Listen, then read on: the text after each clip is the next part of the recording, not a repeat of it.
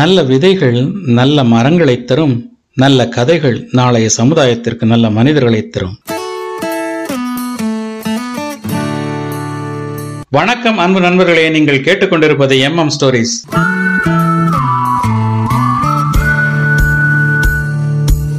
வணக்கம் அன்பு நண்பர்களே. உங்களை அன்போடு வரவேற்பது மீ அண்ணா மணிகண்டன். இந்த பதிவு நான் எழுதிய ஒரு சிறுகதை சிறுகதையின் தலைப்பு இப்படித்தான் மலர்கின்றன ஊதாப்பூக்கள். இந்த கதையில் கிளைமேக்ஸ் என்னென்னு நான் இப்போவே சொல்லிடுறேன். காதல் மலரும் தருவாய். அந்த ஒருவனுக்கும் ஒருத்திக்கும் காதல் மலரக்கூடிய அந்த தருணம். அதுதான் இந்த கதையோட கிளைமேக்ஸ் இந்த சிறுகதையை வந்து சிறுகதைகள் டாட் காம் தளத்தில் நான் பதிஞ்சிருக்கேன். அங் இன்னைய தேதிக்கு கிட்டத்தட்ட ஒம்பதாயிரம் பேருக்கு மேலே அதை பார்த்துருக்காங்க. அதாவது இந்த கதையில் என்ன சொல்ல வர்றோம் அப்படின்னு கேட்டிங்கன்னா இந்த காதல் என்பது நேரம் இடம் பார்த்து வருவது இல்லை. அதாவது இன்ன தேதியில் சென்னையில் காதல் வரும் அல்லது இன்ன தேதியில் ஆஸ்திரேலியாவில் காதல் வரும் அப்படின்னு சொல்ல முடியாது. அந்த மாதிரி மார்ச் மாதம் இருபத்தி ரெண்டாம் தேதி காலையில் மூணு மணிக்கு காதல் வரும் அப்படின்னோ அல்லது வைகாசி மாதம் ரெண்டாவது வியாழக்கிழமை காதல் வரும் அப்படின்னு சொல்லியோ இடம் காலம் நேரம் சொல்லி காதல் வருவது கிடையாது. யதார்த்தமாக அந்த ஒருவனுக்கும் ஒருத்திக்கும் இடையிலான அந்த ஒரு புள்ளி அந்த தருணத்தை தான் இந்த கதையோட கிளைமேக்ஸை வச்சுருக்கேன். கதையை படிங்க அல்லது கதையை கேட்டு பாருங்கள் கேட்டுட்டு உங்களோட கருத்துக்களை மறக்காமல் கமெண்ட்ஸ் பகுதியில் பதிவிடுங்க. மீண்டும் சந்திப்போம். வாழ்க வளத்துடன். இப்படித்தான் மலர்கின்றன ஊதாப்பூக்கள். இந்த சிறுகதைக்கு முழு உரிமை மீ என்ன மணிகண்டன். மாப்பிள்ள சீக்கிரம் எழுந்துடுறா இன்றைக்கி ஃபஸ்ட் இயர் அட்மிஷன் நிறைய கலருங்க வருவாங்க. எல்லாருக்கும் நாம தான் ஆரத்தி எடுக்கணும். எழுப்பினான் சேகர். புரண்டு படுத்த கவிதாஜனுக்கு இவற்றில் அவ்வளவாக ஆர்வம் இல்லை. நல்ல கனவை கலைச்சிட்டேடா போடா. மறுபடியும் போர்வை இழுத்து போர்த்தி கொண்டான் கவி. கல்லூரி வளாகம் திருவிழா கோலம் பூண்டிருந்தது.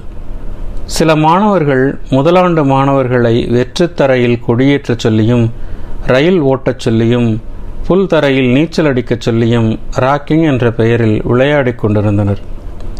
இன்னும் சிலர் சுடிதார்களையும் தாவணிகளையும் கணக்கு பார்த்து கொண்டிருந்தனர். இது கல்லூரி ஆரம்ப நாட்களின் கோலாகலம்.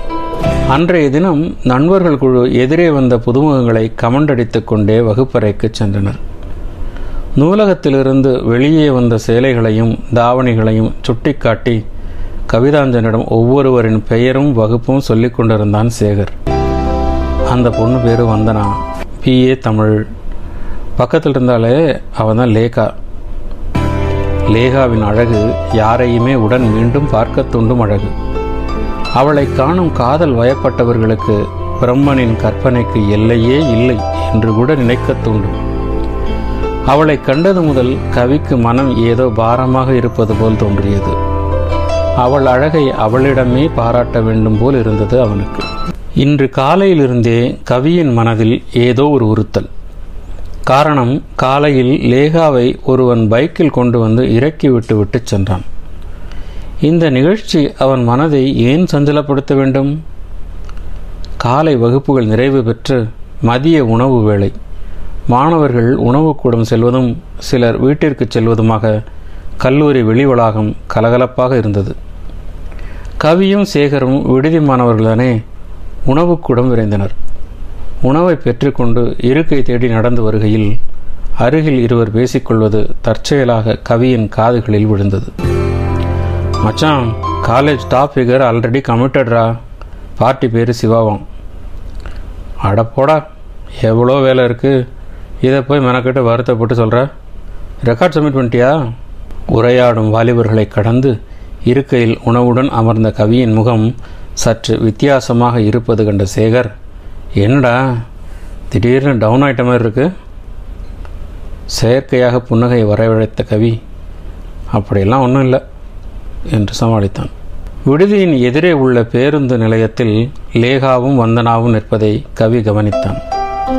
பேருந்தில் இருவரும் கூட்ட நெரிசலில் சிரமப்பட்டு ஏறுவதையும் கவனித்தான்.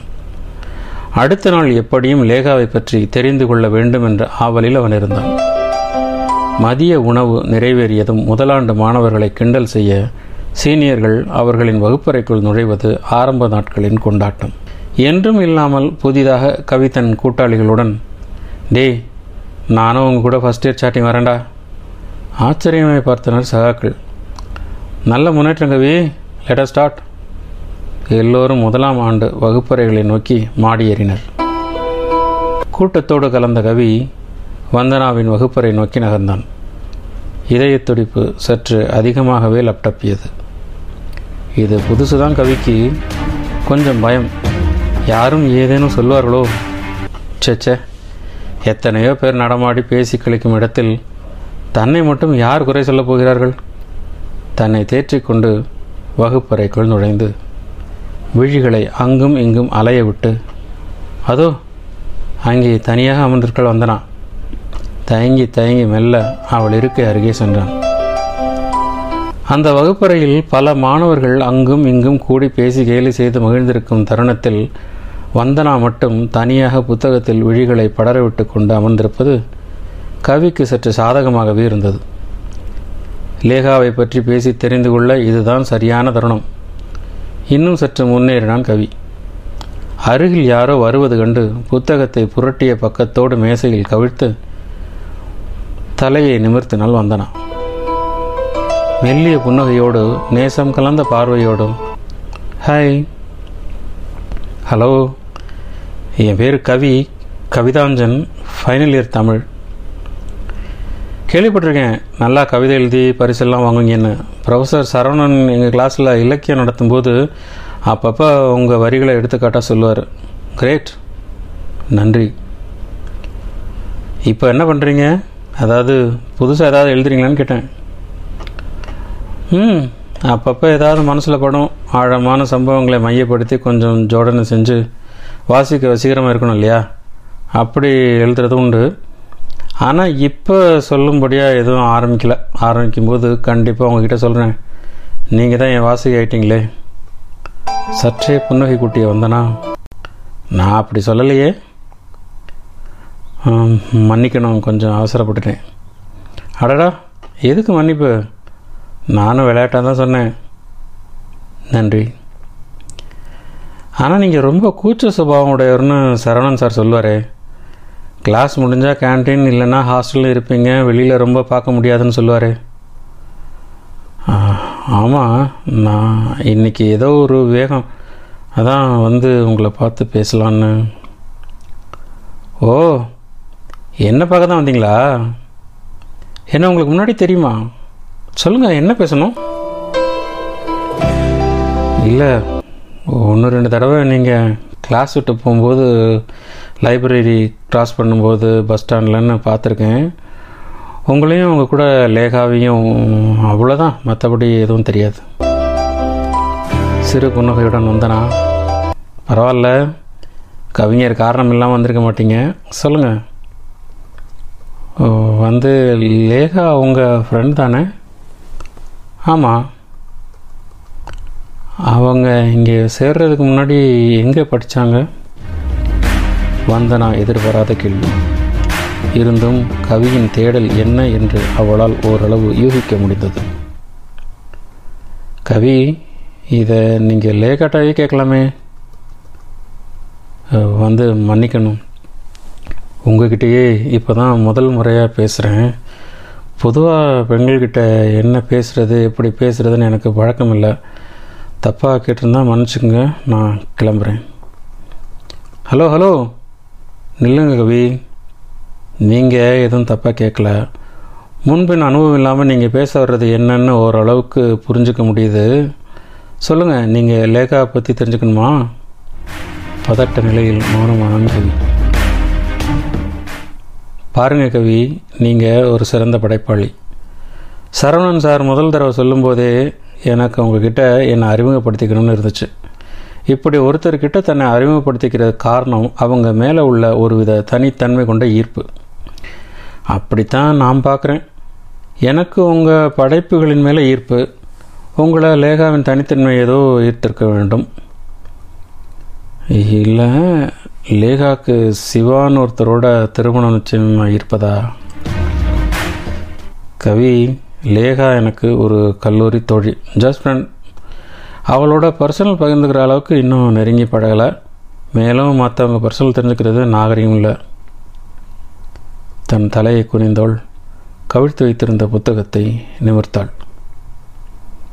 படித்து கொண்டிருந்த பக்கம் சரிதானா என்று பக்கத்தின் எண்ணை சரிபார்த்தாள். விட்ட இடத்திலிருந்து படிக்கத் தொடர்வதற்கு. பட்டன அரைந்தது போல் இருந்தது கவிக்கு. அங்கே இன்னும் சற்று நிற்பதற்கூட அவன் மனது அனுமதிக்கவில்லை. நான் கிளம்புறேன் வந்தனா. நான் வந்து பேசினதை மறந்துடுங்க மன்னிக்கணும். அவனால் இன்னும் வந்தனாவின் முகத்தை பார்த்து கொண்டு நிற்க இயலவில்லை. ஒரு யதார்த்த மனிதனின் இயல்பு புரிந்தவள் வந்தனா. கவியின் தடுமாற்ற நிலையை உணர்ந்தவள். பொதுவாக ஆண்களை விடவும் பெண்கள் வயதில் இளமையாக இருந்தாலும் மனதளவில் முதிர்ந்த தெளிவு பெற்றவர்களாகவே இருப்பது உண்டு. அந்த வகையில் வந்தனாவினால் கவியின் மழலைத்தனத்தை புரிந்து கொள்ள முடிந்தது. குனிந்த தலையை நிமிர்த்தாமல் புத்தகத்தில் வைத்த கண்களை எடுக்காமல் வந்தனா தொடர்ந்தாள். கவிஞரே நீங்கள் எதுவும் தப்பு பண்ணல. நம்மளோட முதல் சந்திப்பு இது. உங்கள் படைப்புகளை இன்னும் இன்னும் நம்ம பேச வேண்டியிருக்கு. நீங்கள் இன்னும் இன்னும் சாதனைகள் படைக்க வேண்டியிருக்கு. அவள் சொல்லிக்கொண்டே தொடர கவி சின்ன புன்னகை ஒன்றை செயற்கையாக உருவாக்கி கொண்டு என் நிலையை புரிஞ்சுக்கிட்டதுக்கு மகிழ்ச்சி நன்றி என்று கூறி தன் கால் சட்டை பைக்குள்ள இருந்த கைக்குட்டையை உருவி நெற்றி முத்துக்களை ஒற்றி மடித்து மீண்டும் கால் சட்டை பைக்குள் நுழைத்து கொண்டு வகுப்பறை விட்டு வெளியேறினான். மீண்டும் தன்னை யாரும் பார்த்து விடவில்லையே என்று ஒருவித அச்சம். விடு விடுவென தன் வகுப்பறை நுழைந்து தன் இருக்கையில் அமர்ந்தான். இன்னும் இதயத்தின் லேப்டாப் வேக தடைகளையெல்லாம் கண்டுகொள்ளாமல் பறக்கும் மோட்டார் வாகனமாக பறந்து கொண்டிருந்தது. பாடங்களை கவனிக்க இயலாமல் எங்கேயோ கத்தும் ஒரு பூனைக்குட்டி அவனது சிந்தையை களவாடியது. எந்த மரத்திலிருந்து அந்த மைனா தன் துணையை அழைக்கிறது என்று அவனால் சரியாக கணிக்க முடிந்தது. முட்டிக்கொண்ட மேகங்கள் முத்துதிர்க்கும் சத்தம் அவனது மூளை கோடுகளில் வயலின் வாசித்ததையும் அவனால் உணர முடிந்தது. ஆனால் ஆசிரியர்கள் வந்து போனதை தவிர பாடக்குறிப்புகளை அவனால் கவனிக்க இயலவில்லை. வகுப்புகள் நிறைவடைந்து விடுதி திரும்பிய கவிதாஞ்சன் ஒரு புது உலகத்தை பார்ப்பது போல ஒவ்வொன்றையும் பார்த்தான். அவனது விடுதி அறை பொருட்கள் கண்ணாடி தலைவாரும் சீப்பு வெளி வராண்டா மரங்கள் செடிகள் புல்வெளி மண் தரை கூட. இதுவரை மங்களாக தெரிந்தது இப்போது பிரகாசமாக தோன்றுவது போல் ஒரு பிரமை. இது ஏன் என்று அவன் சற்று கண்களை மூடி பார்த்தபோது அங்கே வந்தனா அவனது இமைத்திரைகளை ஆக்கிரமித்து நின்றாள். சன்னல் வெளியில் நிலவு கவியை அழைத்தது இரவு உறக்கம் தொலைந்தது. அந்த இரவில் அவனது கவிதைக்குள் மலர்ந்து நின்றவள் வந்தனா. கவிதாஞ்சனை வாட்டிய வட்ட நிலா வந்தனாவின் கனவுகளையும் கொஞ்சம் தொட்டு பார்க்க மறக்கவில்லை. அவளின் கனவில் கவி ஏன் வந்தான்? எப்படி வந்தான் என்பதை அவள் அடுத்த முறையை கவியை சந்திக்கும் பொழுது எப்படி சொல்வது? என்ற சிந்தனை அவளின் உறக்கத்தை கலைத்தது. அடுத்த முறை வந்தனாவிடம் தன் வளரும் படைப்பினை கவி பேசப்போவதையும் அந்த படைப்பின் கரு வந்தனா எனச் சொல்லப்போவதையும் வந்தனாவின் முகம் இதை கேட்டு நாணக்கவி எழுதப் போவதையும் அன்று அந்த சன்னல்வெளி நிலா அறிந்து வைத்திருந்தது.